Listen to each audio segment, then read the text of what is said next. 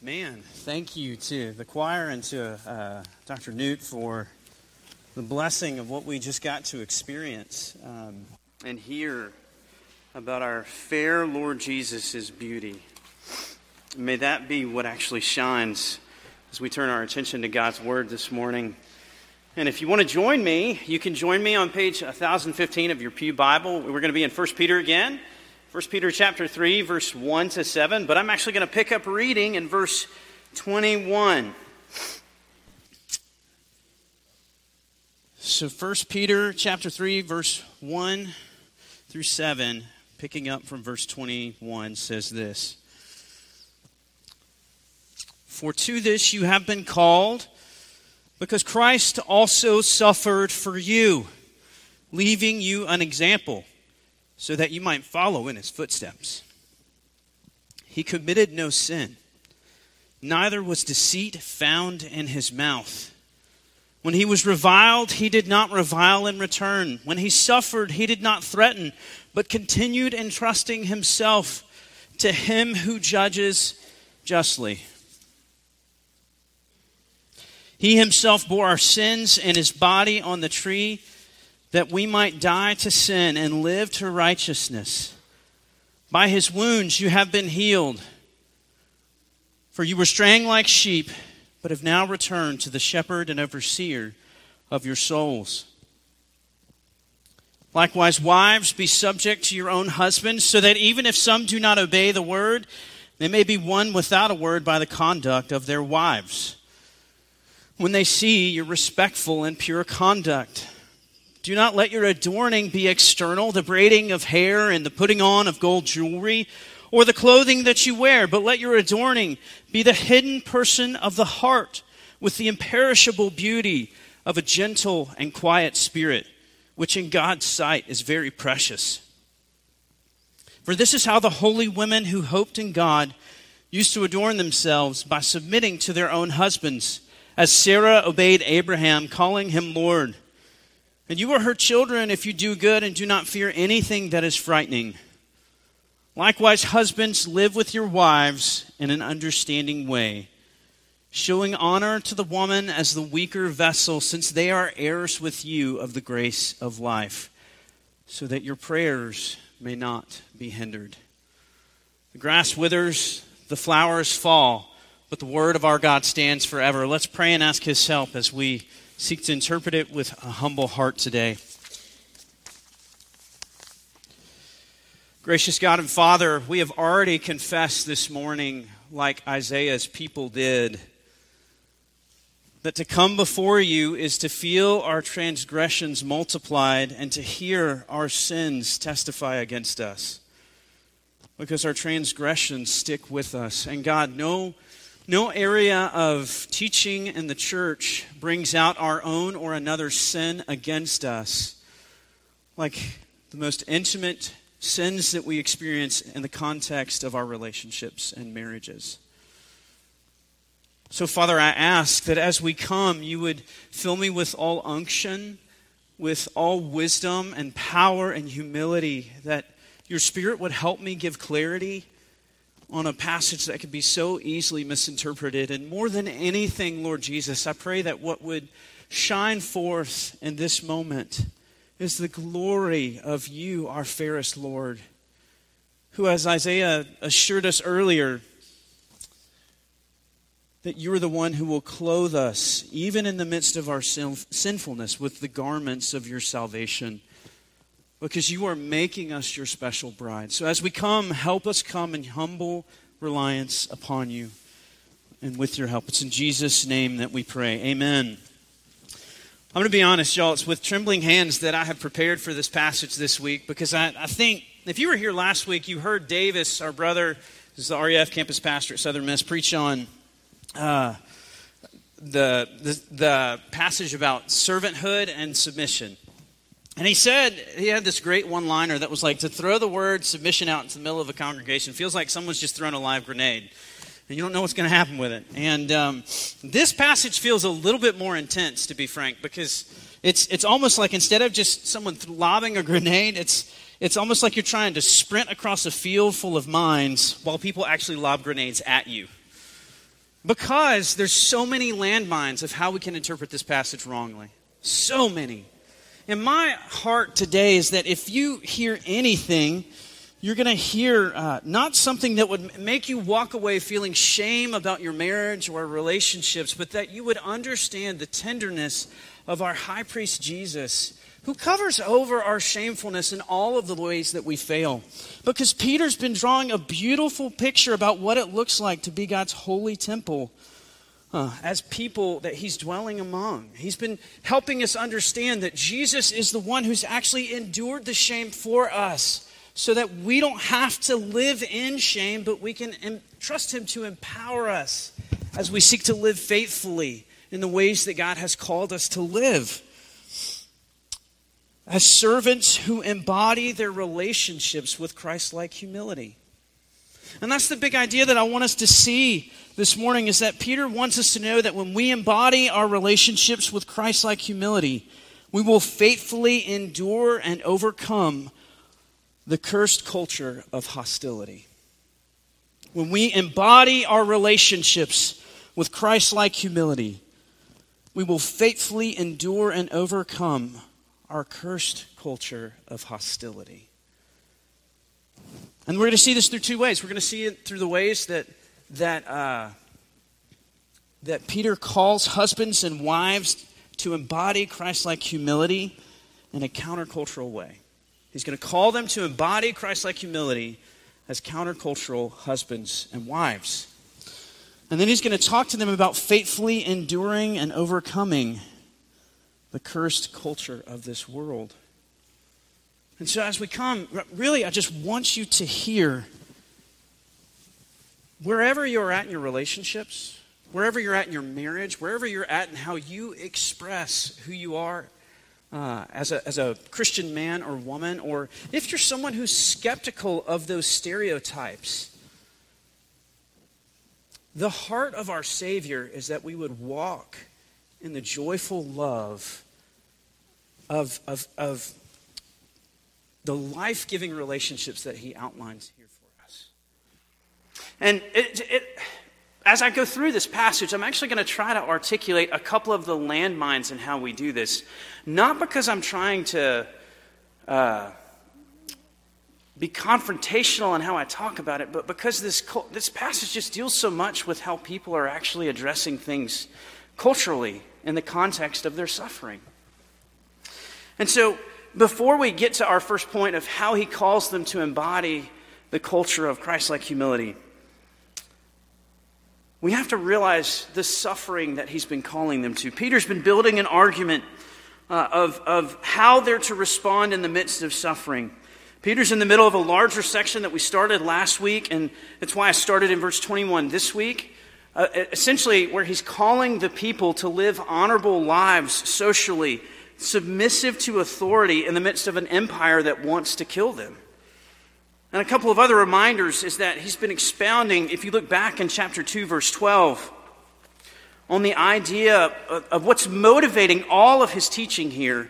He's saying, Keep your conduct among the Gentiles honorable, so that when they speak against you as evildoers, they may see your good deeds and glorify God on the day of visitation. That's what Peter's trying to say. He's saying, As you live out your witness faithfully, even as you are exiles in the land where you dwell. Remember the mission that God has called you upon. Because how you embody these beautiful uh, relationships that God has given us, how you live this out, is actually the way that you witness to the world who doesn't know Him and actually is hostile towards Him. And that's what brings us to our first point in this passage. That's why He calls them as husbands and wives to embody Christ like humility. And let's be honest, y'all. I mean, if you look at just a cursory read of this passage, it, you wonder almost if Peter is having a bad day with the women in his life. To be frank, I mean, six out of seven verses are focused on women. Uh, he literally tells them to submit, which we've already talked about how confrontational that can sound. He challenges their cultural standards of beauty, and he actually seems to reinforce women putting themselves in a slippery situation where their husbands are leading in a cowardly way, with the reference to Sarah and Abraham. Oh, and by the way, he calls them weaker than husbands. This can be very difficult to hear if we don't let it speak to us from that humble, Christ like, leading, beautiful perspective that he's been showing that Jesus embodies towards us. And the key word that this passage turns on is the word likewise. Because that tells you everything that he's about to say to both wives and husbands is meant to be in the same manner. That word for likewise is, is what the passage turns on because uh, it, it connects it to the previous thought and everything that he said about submitting to authority and living lives honorably in a culture where it's difficult to do it. And to engage this passage well, we have to see how it's anchored there. It's used to address both husbands and wives in the particular manner that they're supposed to exercise their roles in marriage. And for the wives in particular, for us to treat this passage as if it's just like we, we, we sort of like go into automatic like oh this is this is gender roles teaching about how husbands and wives are supposed to order their relationship. Like this is going to support everything else that the new testament says about husbands and wives in marriage. But the context is that these wives in particular and these husbands are suffering. They're called to submit to their pagan husbands in the context of their suffering. And there's some really reckless ways that that has been applied in the church, to be honest with you. The attitude of submission is that both husbands and wives would submit to every human authority because they're ultimately submitting to the Lord's sake. Just like servants are called to submit to their masters, even if they endure unjust persecution from them, because it's ultimately to the Lord that they're submitting. In other words, husbands and wives are supposed to live out their roles in servant minded, Christ like, humble ways. They do it in different ways that express how both of them actually are dignified in how they do it. Because they have different roles that God has given in the order with which He has designed man and woman to function. They're both called to servant-minded submission. Ephesians 4:21 says submit to one another or 521 says submit to one another out of reverence for Christ. We hear this word submission and we instantly go uh, modern day hackles and we just kind of shut down our ears because we actually forget that this is a mutual submission to authority for the Lord's sake. And I'm just to outline what he says, I mean, he calls wives to subversive submission on a hopeful mission. Okay, that's the first two verses. Then he reveals the heart of those wives' mission by telling them what they're supposed to value is internal character over external conformity. Then he says, This is how holiness has always hoped in following God. But then he turns his attention to our husbands in verse 7 and he calls them to similarly, similarly submit, but to do so by powerfully leading their wives in a way that exercises Christ like gentleness. You could summarize the whole passage as live in submission to the Lord by using your position to bless one another on your relational mission. Live in submission to bless on your relational mission. That's what that's what Peter's essentially saying. Both are supposed to take up an attitude that is meant to model in this passage. And so, as we come to how he tells wives in particular to embody this Christ like humility, he first tells them to, sub, to, to be subject. It's, it's the word in Greek where literally they are told to place themselves under the order that God has created in their relationships with their husbands, to place themselves under their authority. And he tells them why in verse 2 or verse 1. He says, because uh, even, he says, well, he says first the extent of how they're supposed to submit, even if they're pagans, essentially. Even if they don't know Jesus, you're still to recognize this order because the reason is they may be won without a word by the conduct of their wives. In the, in the early church, these, these women, and that, that came to faith in the gospel, came to faith in a culture that treated them without the same dignity in very many ways as men. It was a little bit different by the time the Roman culture came around and some of the gender roles started to shift in the Roman Empire so that women could actually hold things like public office. But essentially, uh, Greek culture treated women as property. Uh, and uh, Roman culture still viewed women as uh, sort of lesser than men in some ways, but, but essentially, women had almost no place in public life. They were thought very little of and treated uh, as, as if they were only the property of their husbands. They passed from the authority of their fathers to the authority of their husbands. And Peter is writing to urgently address a crisis situation for these newly converted women. It wasn't uncommon for women to take another form of religion than their husbands. But it was very uncommon for them to express that religion exclusively apart from their husband's pagan religion. It was so, uh, so heinous that, particularly in Roman culture, women were actually expected to take the religion of their husbands, and for them to convert was actually viewed as insubordination to their husbands. It was also a challenge considered a challenge to society as a whole, that these women were basically living rebellious lives by coming to faith in Jesus.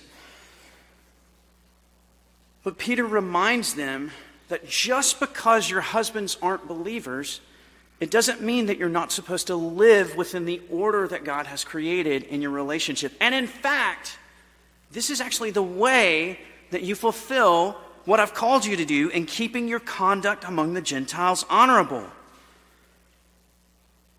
But before we go any further, let me tell you what you should not hear this statement that, that Peter's calling his audience to as. This is not a submission that they're called to that's like that of, of uh, the main character in the big fat, my big fat Greek wedding. You know, my big fat Greek wedding is about a 33 year old uh, Tula Portokalos. She's the member of a large, loud, intrusive Greek family uh, that only wants her to get married and have children. She's somewhat frumpy and meek. This is the, the Wikipedia designation of this. She works in her family's Chicago restaurant, Dancing Zorbas, but she longs to do something more with her life. Uh, one day she's smitten by a romantic interest, and she, she recognizes I'm never going to get to where I'm not where I am, where I want to be, if I don't leave where I am. And so she presents the idea to her dad to go back to school and work on computers, but her dad's just protesting, saying, You only want to leave me. Well, Tula's mother, Maria, ultimately tells uh, her father, like, we got to let her do this, man. She needs to better herself, and uh, she's not trying to leave us. She's just trying to help herself become professionally better. Uh, and and she, so she goes back to school. She starts to ditch the frumpy look. She, she sort of conforms to cultural standards of beauty, and she becomes this really attractive woman that begins to feel a sense of empowerment as she does so, because she's starting to draw the attention of this romantic interest even more. But there's the question of like, okay, if I get married, my, dad, my dad doesn't want me to get married. And so what, what she does is she goes to her aunt who runs a travel business and she says, hey, can I come work for you? Uh, and the aunt says, sure, you can come work for me, but like, we'll have to talk to your dad about it essentially. And she says, dad will never go for this. And Aunt Voula is her name. She tells Tula, she goes, uh, Yes, your dad will never go for this because the husband is the head of the house and we can't violate what he says. Yes, you're right. But then she says, But what he forgets is the woman is the neck. And she can turn the head any way that she wants to. There's a way that we can sort of listen to this call to submission as a subversion that essentially means we might sit down on the outside while we're standing up on the inside, as one theologian put it. That even as we're trying to conform to what's expected of us in God's design, we do it with resentment at that design in our heart and with a desire to control. But Peter says, no, that's not the way that you're supposed to do it. It's not that kind of subversive submission. Because he's referenced Jesus in the passage immediately prior. Jesus wasn't trying to submit to his Father's will in suffering that he might subvert or control the Father. It was the expression of the Father's love for his sinful people that he was calling into relationship with himself. And it's what, what Peter is saying is, is the wife uh, in, in this passage is supposed to entrust herself to her husband willingly, even if he may not treat her as he should, and even if he would use his position to harm her. But that brings up another landmine for us. Because I'll be honest with you, I'm in counseling circles, I'm, I'm, getting a master's in counseling degrees. This passage has been used to justify women staying in abusive marriages. And that's just not what it teaches. The New Testament nowhere tells a woman that she is to stay in an abusive marriage. She is not to submit to a husband who is supposed to treat her with dignity and to exercise his role with humility towards her, especially if he is trying to harm her and repeatedly doing so. The New Testament invites us to see marriage through the lens of Christ's relationship with the church, and that both wives and husbands, while they fulfill their desire to conform to the order that God has ordained, they are to mimic the posture in which Jesus does it. Peter's pointing out that when these women in Asia Minor seek to be godly wives who serve their families, they have a powerful opportunity to effect a powerful witness in the lives of their pagan husbands by submission. To entrust themselves to their husbands who could treat them poorly is to live on that mission. But in doing so, he actually gives them a character for how they're supposed to do it. He tells them not to settle for cultural standards of beauty and how they do it. Don't try to submit to a culture that's going to call you to conform on the outside without recognizing what God wants to do in you on the inside. Loose, this is why he says, uh, don't let your, your adorning be external, the braiding of hair, the putting on of gold jewelry, or fine clothes, essentially. Peter's calling for a behavior that would have been valued in society. He's saying, be virtuous. Focus on the inside, but Roman culture would have focused on the inside too. He, he wanted, Roman culture, Greek culture wanted to cultivate virtue in their women as well as their men. But none of the Greek writers would actually write to women because they didn't think them worthy or dignified enough to actually speak to. And Peter, in speaking to these first century women, is actually violating social convention in amazing ways as he helps them navigate what it actually looks like to live as disciples of Christ even when your husbands aren't believers. He's calling them to value a modest heart, not to just be conservative, traditional women. But that brings up another landmine in how we talk about modesty. Anytime we talk about modesty in the church, we far too easily give in to the same cultural ways of thinking about the discussion in our day and age. We, we, we start to worry about skirt lengths, we start to worry about hairstyles, uh, we start to uh, sort of similarly uh, conform our standards of beauty to a cultural uh, expression which we should not. Peter is calling these women to take on virtue because it's ultimately what God values. It's precious in His sight. And if we don't conform to the cultural standards of beauty, we, we do this in the church, but we also do it in our society as a, as a whole where women are told that it's through their sexuality and good looks that they actually control other men. Peter's saying both of us are wrong. And he's telling us look, the modesty that you are going for is a gentle and quiet spirit. It's not just a feminized characteristic that he's in- inviting them to model, but these words are used to describe the character of Jesus. And he's saying, put on Christ likeness. Become like Jesus, even in the midst of a marriage where all your actions could be viewed as hostile and you could be treated poorly for it. But he does not tell them to value that mission to the detriment of their personal well being.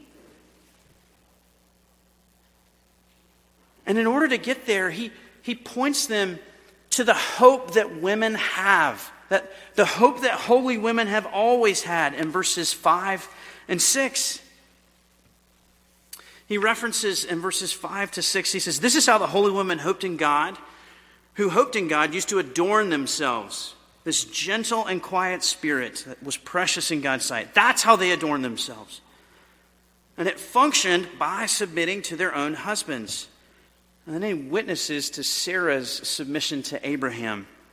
And this is somewhat of a passing reference of Sarah's submission to Abraham. There's only one place in Scripture where Sarah actually does what Peter is referencing to. He, she calls Abraham Lord or Master. And, and the interesting thing is that what, what Peter is telling these women is he's saying, God's women have always hoped in this kind of holiness because it was the way that God was pleased, even as their husbands were too cowardly to deal with them appropriately.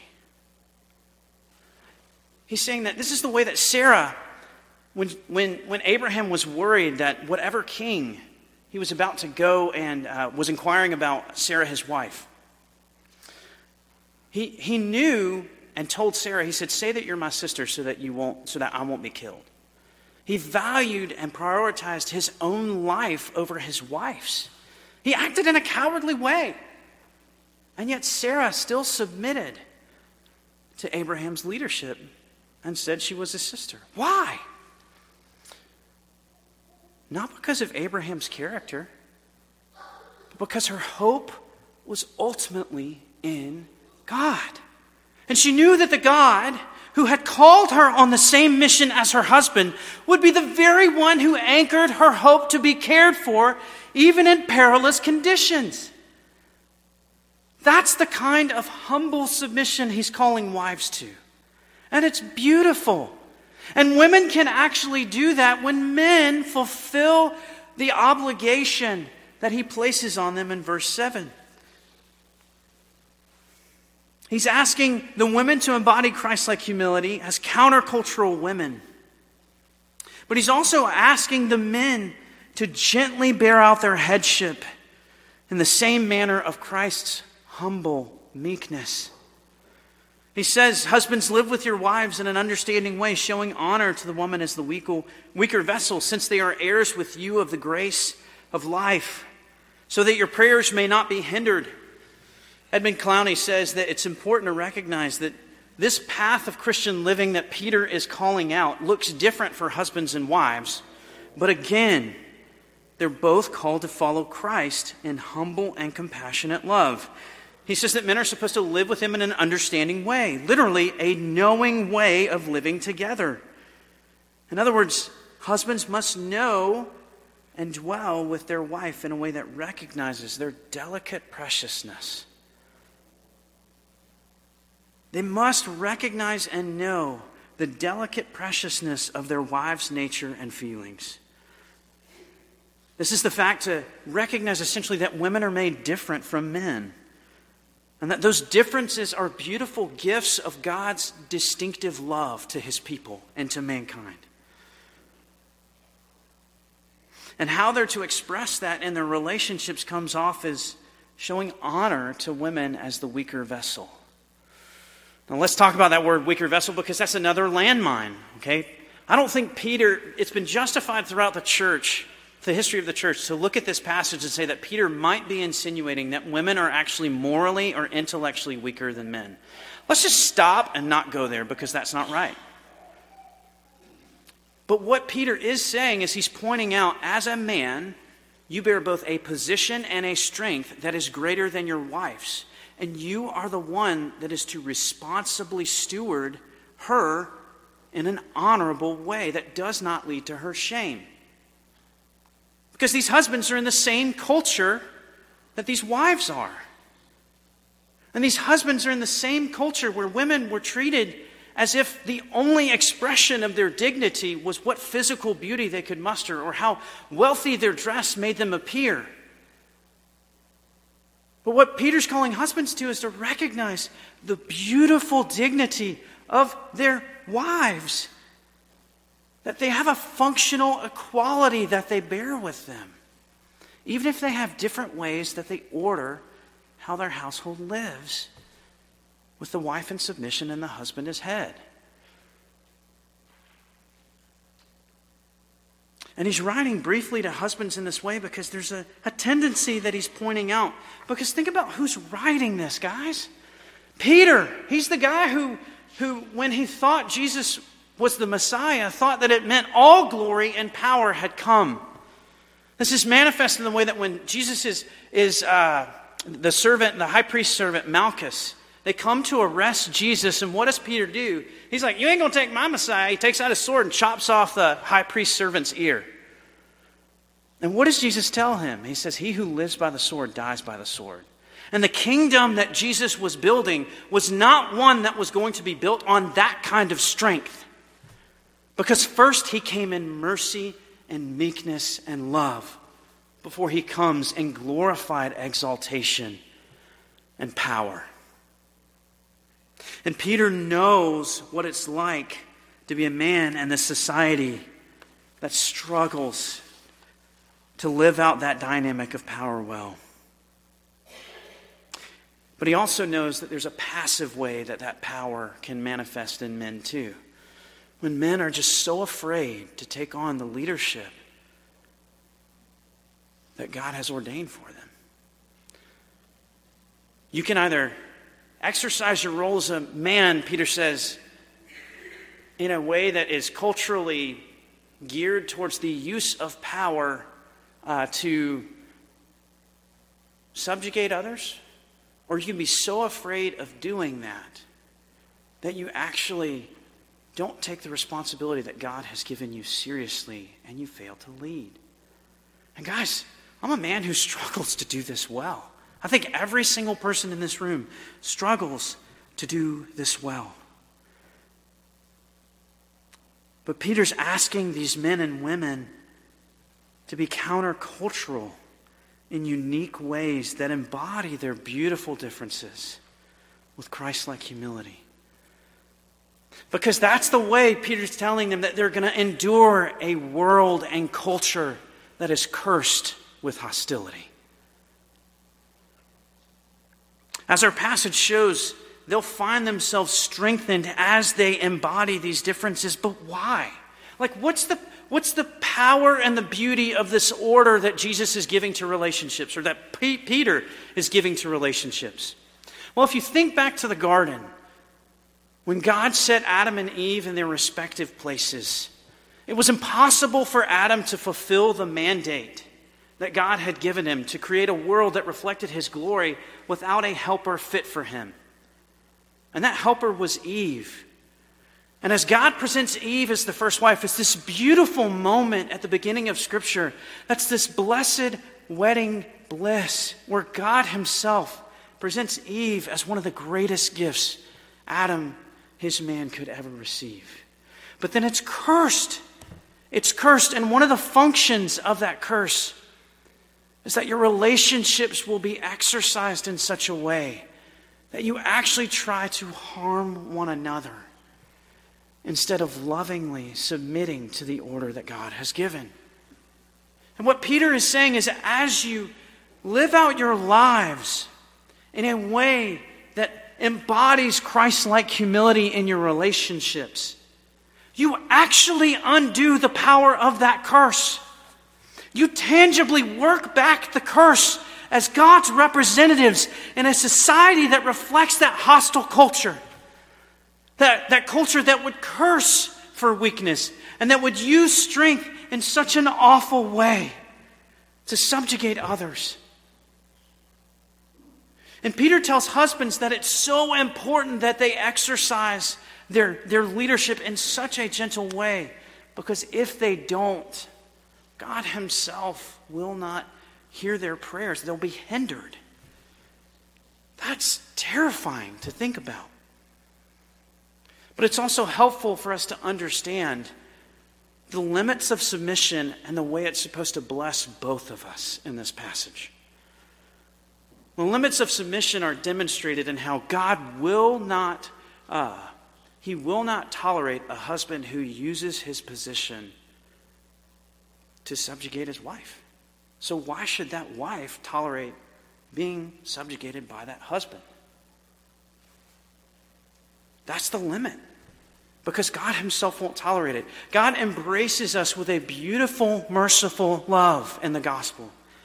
But that merciful love which He embraces us in will not tolerate evil within our perspective, which is why He invites and empowers us to become different through the power of Christ's shed blood. Because we can become different in the way that we exercise these things through Christ. Because that's what He did. Because at the heart of this passage, there's a fear that both husbands and wives are living out of, which is really just an embodiment of the curse. It's the fear that others will retaliate against me. But that's why this is such a powerful picture of how relationships thrive in the midst of suffering. Because when husbands and wives, or men and women in the church, live this way, they take on the resurrection life and power of Jesus and effectively undo that curse and all of the fearful condemnation it would bring in the midst of God's people, so that they bear out a powerful witness that you can't argue with because of how convincing it is. It's the living embodiment of the power of the gospel to change sinners who would other be hostile dissidents living for their own kingdoms. Because that's what we're all doing apart from grace. It's a way of foreshadowing the reversal of the great curse that fell on man that will come when Christ Himself, who first came in mercy, also comes in power and glory to finally order the world the way that it should be, and all the sad things come untrue. Because that's the blessing He wants to give us today. And so it just means what, what does this mean practically in our relationships? It means for a church like ours, in a conservative, traditional space, we have got to be really careful about the ways that we bear out our Christ like humility. Because sometimes the gospel will cause you to exercise that humility in a way that actually violates social convention. And every one of us comes with our own experiences of what the church or loved ones or our world have taught us was the standard of how to be a man or a woman in the world. And sometimes what was presented as biblical was actually more cultural. There's no place more rife with that than the modern day expression of how we think about being men and women. And Peter's saying that we have to be men and women who separate what is our cultural expression of masculinity and femininity from what is the biblical blessing of how God designs us to live. But that's not very practical to just say. It's actually really practical and powerfully told in one of my favorite books I've read since I've came to Mississippi. Uh, if, I don't know if you, uh, if you guys are familiar with the book uh, or the writer Harrison Scott Key. He wrote the book The World's Largest Man. It was essentially about what it was like to grow up as a young man who had a dad like he did in deep South Mississippi, and it's a beautiful story. It's not, and, and, you have to be really careful what Mississippi literature you pick or what deep Southern literature you pick because there's this deeply cultural, antagonism towards most of the Southern way of life. But this is one of those stories that faithfully tells what it was like. And at the end of the book, he talks, he's, he's actually talking about a time frame in his life with his wife uh, where, um, where they were in the midst of conflict and probably headed towards divorce. And what actually stopped him from doing that was the way that she carried herself around his family, who had what he thought were some of the wrong expressions of how men and women should relate. He tells the story of when he was a young child, one of the things that anchored his life was Sunday afternoon dinner in Coldwater, Mississippi, where they would all be gathered around the table and uh, they would just enjoy a rich and sweet time of fellowship. But there was this sort of peculiarity to it that even as a young child, he felt like maybe this is a little strange and maybe I just want some more cake, so I don't really want to think about this. Um, but the way that it peculiarly embodied himself was the men would eat first while the women waited in the other room and socialized. And it was something that caused him a little bit of confusion. Like, why do we do this? And there were plenty of really good cultural reasons, like, like the fact that it was a primarily agricultural place. Uh, it was a farming family. Like the men ate first so they could get back to their work. But when he meets his wife in college and he invites her home, he starts to broach the topic as girlfriend and boyfriend of like, hey, this is how we do things at Thanksgiving. And he says that, uh, so here's the thing. He was riding in the car with her, he'd been playing some sort of road game, riding in the car with her and says, so here's the thing. The men are going to eat first. And she goes, huh? He goes, the men eat first. She goes, okay. What, what is that supposed to mean? And he says, well, the men eat first without the women. And she goes, huh? That sounds weird. He goes, Well, it's just kind of what we've always done. You know, we just kind of eat first while the women wait, and we sort of make awkward eye contact with them while we do. And she goes, That's the stupidest thing I ever heard of. And he goes, But it's just the way we've always done it. It's not weird. And he says that uh, when, they, uh, when they actually get to the house, she defiantly says, I'm not, like, before they get there, she's like, I'm not going to, like, wait to eat. That's ridiculous. But the way that she manifests that at Thanksgiving meal is that she, you know, she's coming in, she introduces herself to all of his family, lovingly sits down at the table, and someone awkwardly goes, Well, let's eat. She doesn't move. She just smiles politely. Harrison Scott Key says it was like one of the most awkward moments of his early relationship with his wife. And he says his grandfather cleared his throat, prayed, and they had a lovely meal together around the table. And he said later, when he was at enmity with this woman whom he'd been married to for years and years and years, what actually drew him back to her was to think of her as that beautiful woman who lovingly sat around that table without condemnation, without, without uh, just this really ugly protest, but loving, winsome beauty. He said, How could I ever have considered leaving her? That's the kind of beautiful submission that has the power to remove hostility in the midst of our relational brokenness and in the midst of our marriages that might be hostile with one another.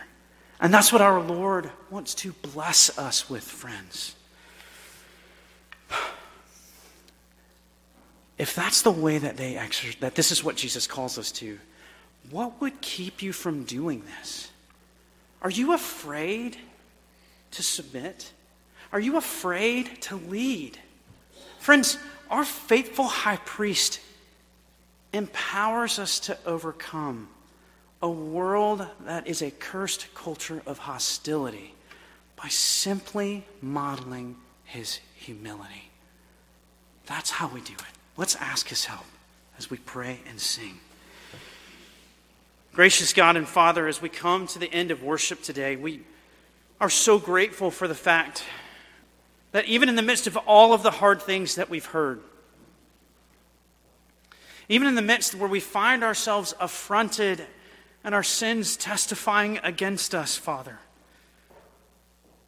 we stand before a high priest who covers us with the beauty of his garment, with a headdress of salvation, and literally sings over us as you empower us by your Spirit to live out these beautiful realities in our midst.